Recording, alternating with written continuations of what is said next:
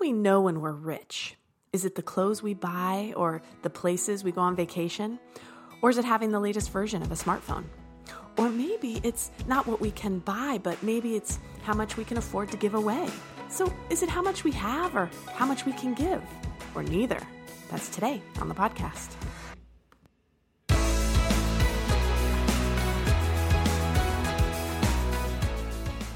Hey, it's Marisa from the Tower Hill production team. Thank you so much for listening in to our Tower Hill podcast.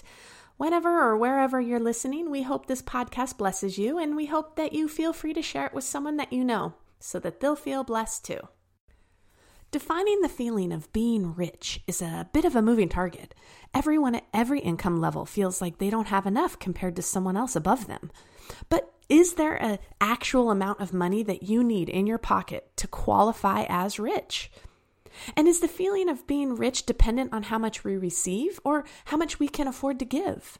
This week, Pastor Jason explores what the Bible says about all this and how living open handed at any level can make you feel like the richest person on earth.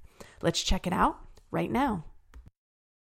That was from our Be Rich campaign last year when we blessed HABcore with a surprise check for $11,000. And one thing I love about this program so, this Be Rich campaign comes to us. It was first done by North Point Community Church, Andy Stanley's churches. And now churches all over the country have adopted the Be Rich campaign. And uh, because of that, because we really believe that we can make a difference. And I love that this is an opportunity for the pastor to talk about our relationship with faith and money without asking you to give it to the church. We're asking that it's going to come in and we're going to send it right back out. And the reason why I love that is because I always thought is a little bit self-serving when, when preachers or churches are like, money is evil, better give it to us. Remember, money's not evil. It can be the root of all evil, but it is not inherently evil. That money is a ministry tool. Every ministry that ever existed, including in the time right after Jesus' resurrection, has always needed funding in order to get where it needs to go, to move the needle on what God wants to do in a particular community. Same thing with us. Uh, before I do that, I neglected to mention that because it is a first uh, communion Sunday, first Sunday of the month, is that after our worship service today, if you came in here and you felt like you needed somebody to pray with you, we have our care team here today. They're going to be set up in each corner of the sanctuary after the service. We're going to keep the, the shades down, kind of keep the lights low, and want to encourage you if you feel like you just need someone to pray with you, please take us up on it. They'll be here after the service. Well, talking about money is it's a little scary because money is not emotionally neutral, is it? Right? Money makes us feel a certain kind of way. Uh, I remember when I was growing up, my parents were honestly, I mean, horrible examples of money. And in a lot of ways, my view of money now, I'm still sorting through that baggage that came with me when I was young. So, for example, you know, my parents, they were always fighting about money. And my mother was never honest to my father about money. Everything she ever bought was on sale. It's amazing. It was like a miracle of God. Everything she ever. In fact, when they were separated, he was ge- genuinely shocked at how much everything cost. so he just had no idea. Uh, credit, you know, they, they struggled with, with a lot of debt. Um, there were a lot of reasons for that. My dad lost his job. And, uh, but uh, when I got my first credit card at age 18, you know, they set up right there at the college post office, ready to grab you. Uh, by the way, I have nothing but love for all of our credit card folks here who work for financial companies that do credit cards. I love you so much. Anyway, the, the I'm not hating on you.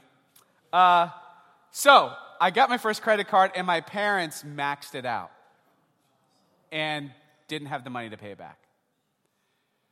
We had some issues uh, growing up. Certainly, um, there was a lot of turmoil in our house, and you know, I've, I've told this story before where we, uh, a church kind of adopted us and uh, everybody was giving us their free ShopRite turkeys. And uh, we were really thankful, but man, there's only so many turkeys you can eat, you know?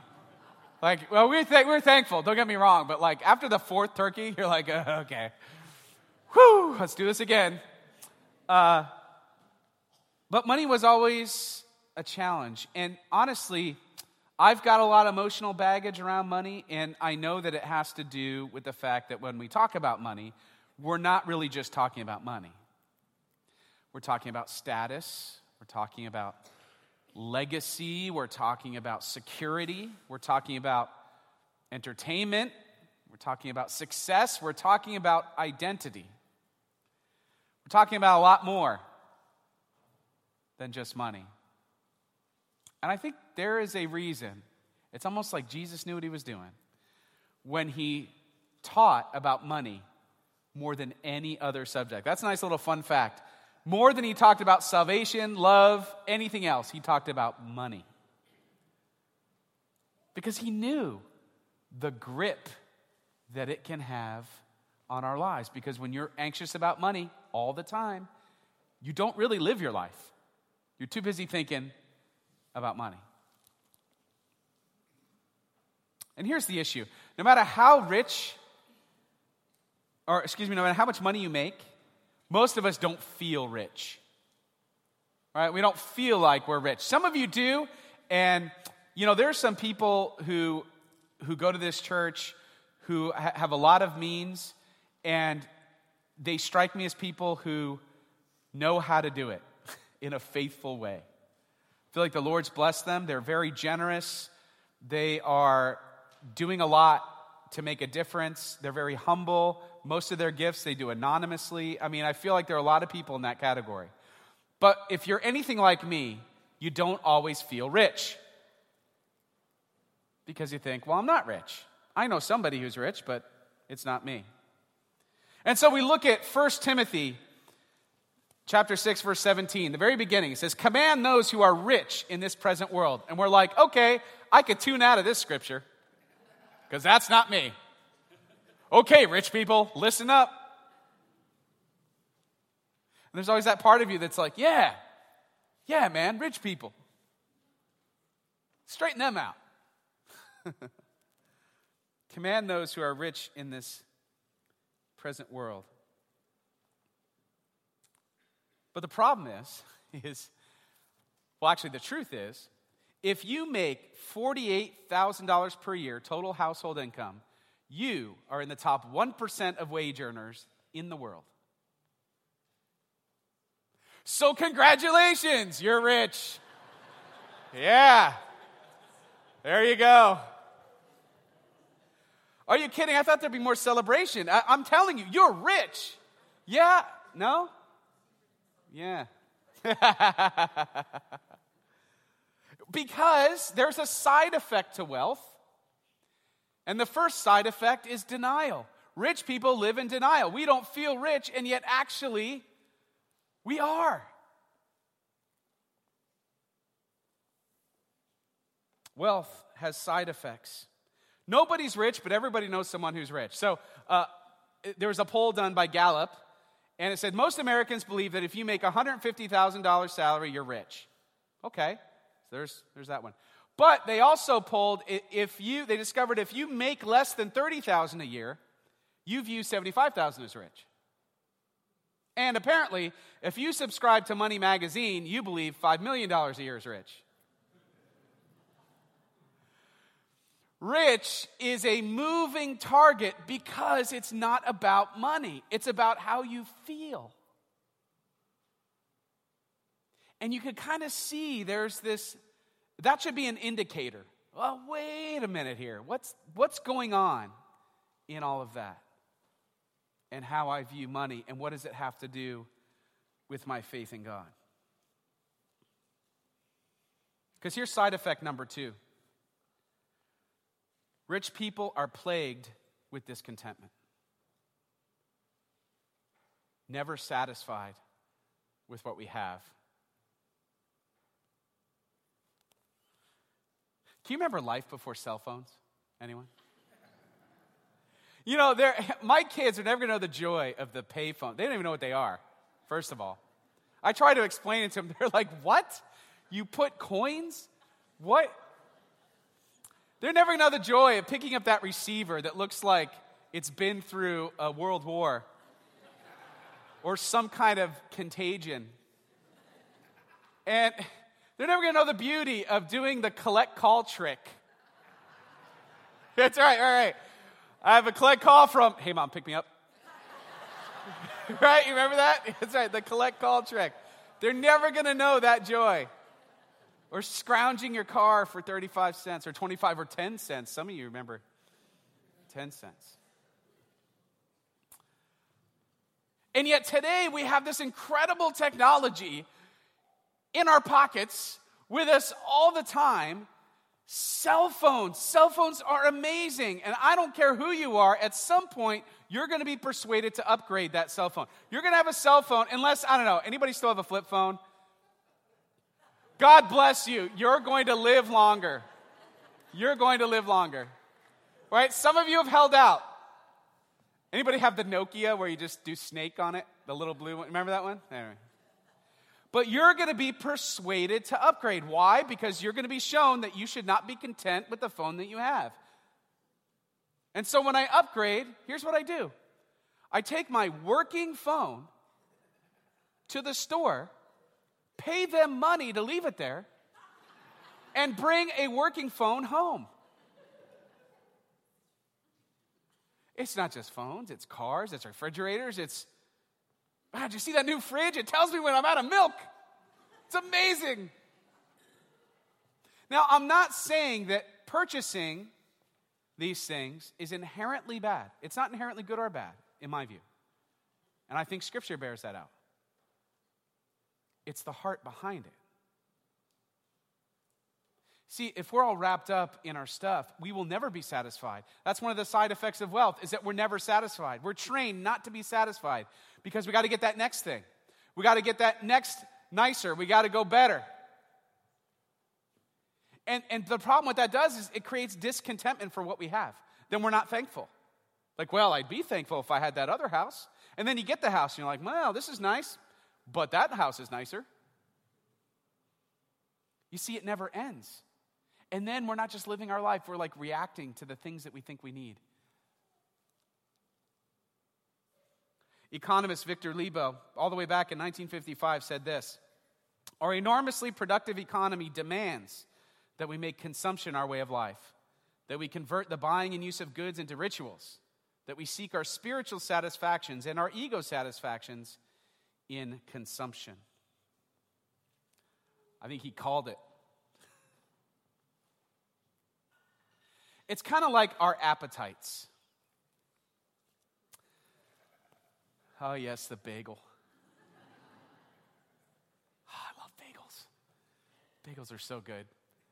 But here's the thing I know if I'm trying to watch what I eat, which, by the way, why is all that stuff so tasty? I'm trying to watch what I eat, trying to drop some weight, trying to be healthy. I know bagels are not on the list of things I should be eating. And then you go to church, and this phenomenon happens that happens nowhere else in the world. You get a 16th of a bagel. Who does that? Where else do you go? They give you a 16th of a bagel. You go to the goodie tray and you're like, oh, yeah, this is great. A like, you really, you can't give me half? A 16th of a bagel. Who's going to eat a 16th of a bagel? Anyway, but then I think to myself, you know, 16th of a bagel, that's not so bad. You know, I can still kind of watch what I eat, have a 16th of a bagel. So I go get my little bagel. I spread like a molecule of cream cheese. I actually, I, I throw the cream cheese in the air and I just kind of go like this, just so it's a little teeny taste of cream cheese. If I had it in aerosol form, I'd pff, pff, the cream cheese on. Because, you know, it's not good for you. Anyway, so I eat the 16th of a bagel. Does that satisfy my craving for bagels? No, what are you nuts? I go eat 32 sixteenths. That's not enough. I want more. Because our appetites, our appetites, if you feed an appetite, it grows. The only way to get rid of an appetite is to starve it. This is true with our clutch that money has on our hearts. Because our appetite for stuff can never fully or finally be satisfied. It will just keep going. It's like a warm bath, right? So you get the new phone, you get the new computer, you get the new car, you get the new house, move it, get into the new relationship. Whatever it is, it only lasts for a minute. And you're like, well, okay, now what's next that's to make me happy? And I think that's why God talks so much about money, because He doesn't want to live like that. He has something much better for us. And that's why I love this first part of Be Rich is to give. That we're giving $39.95 that's going to go out the door to a local mission or it's going to move the needle on what they're doing. I love that. Because it may be a, a, way for us to start, even just a baby step, of letting go of that control that money has on us. All right, so maybe, just maybe, we might admit we're willing to take another look at 1 Timothy 6 17. Maybe it might apply to us a little. Command those who are rich in this present world not to be arrogant, nor to put their hope in wealth, which is so uncertain, but to put their hope in God. This seems like a no brainer, but if it were, we'd all be doing it all the time. This is the remedy for the side effects of wealth. Don't put your hope in wealth, put your hope in God. And why did Jesus talk so much about this? Because he knew that wealth becomes a substitute for God, that my resources can protect me from every eventuality. If something goes wrong, I have my money. And in that way, it's become a substitute. And Jesus addressed this head on. He addressed this head on where he said, You cannot serve both God and money. No one can serve two masters, he says. For you will hate one and love the other. You will be devoted to one and despise the other. You cannot serve both God and money. You can't. You got to keep money in its proper place, which is not in God's place.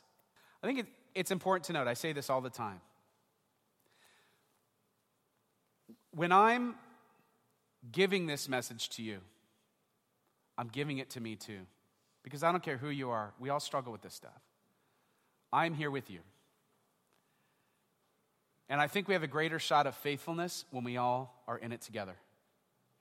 We encourage each other to break free of some of those things that are holding us back. Money's a big one. So, how do you know? Here's a little test. Here's a little thought experiment of how you know whether or not you've made money a substitute for God. Think about this scenario. You wake up one morning and you discover there's no God. Or you wake up one morning and you look at your bank statements and you don't have a single penny. Everything's gone, all zeros. Which one gives you more anxiety? That's how you know. Which, incidentally, what if you were sick and dying? Which one would give you more anxiety? Let's finish verse 17.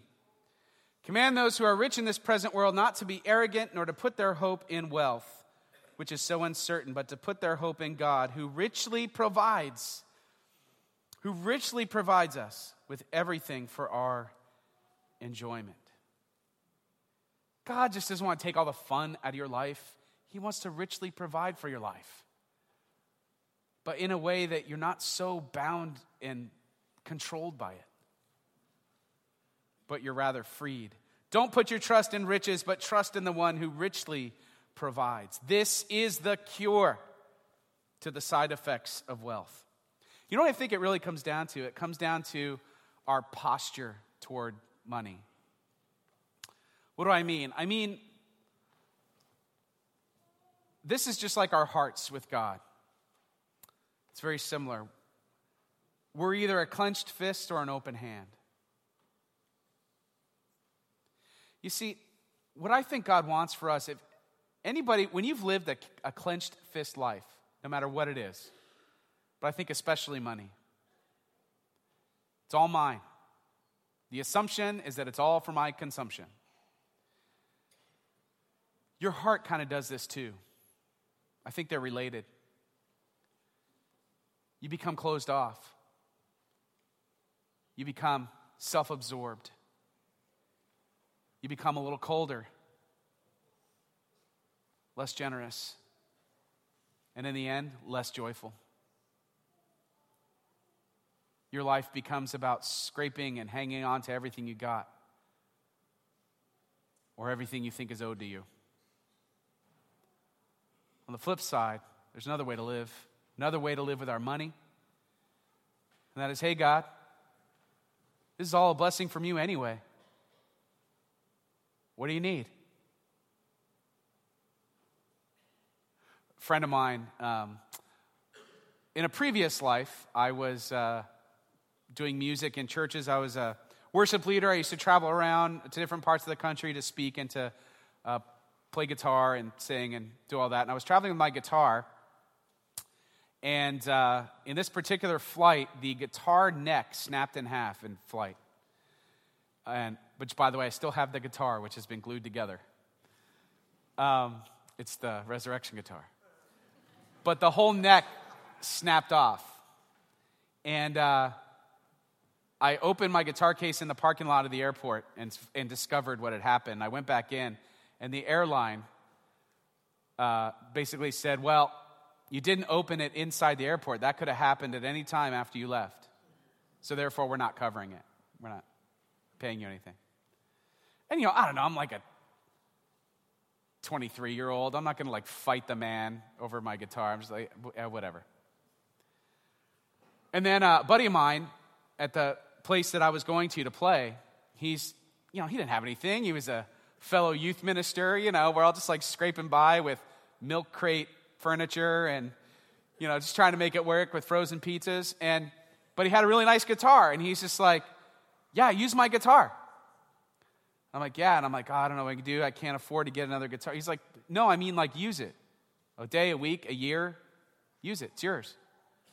Honestly, that guitar was the nicest possession he had. He's like, no, no, no, it's, it's just stuff. It's, I mean, God gave it to me anyway. Use it. If you're doing God's work with it, just go, do it, as long as you need. That stuck with me. That's open handed living. You know what happens when you start living open handed? You start feeling rich. You start feeling as rich as you are, that God's given you everything you'll ever need and more. That we can be satisfied with exactly what we have because we have more than enough and more than we deserve. And don't you see how that kind of living will free you from this weird grind that we're all in, this weird this weird system where we're sort of enslaved to it. Giving helps us to do that.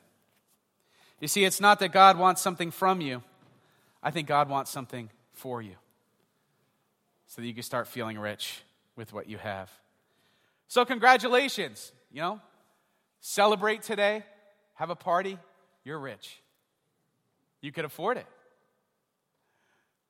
But I think now God wants to teach us how to be rich. Amen.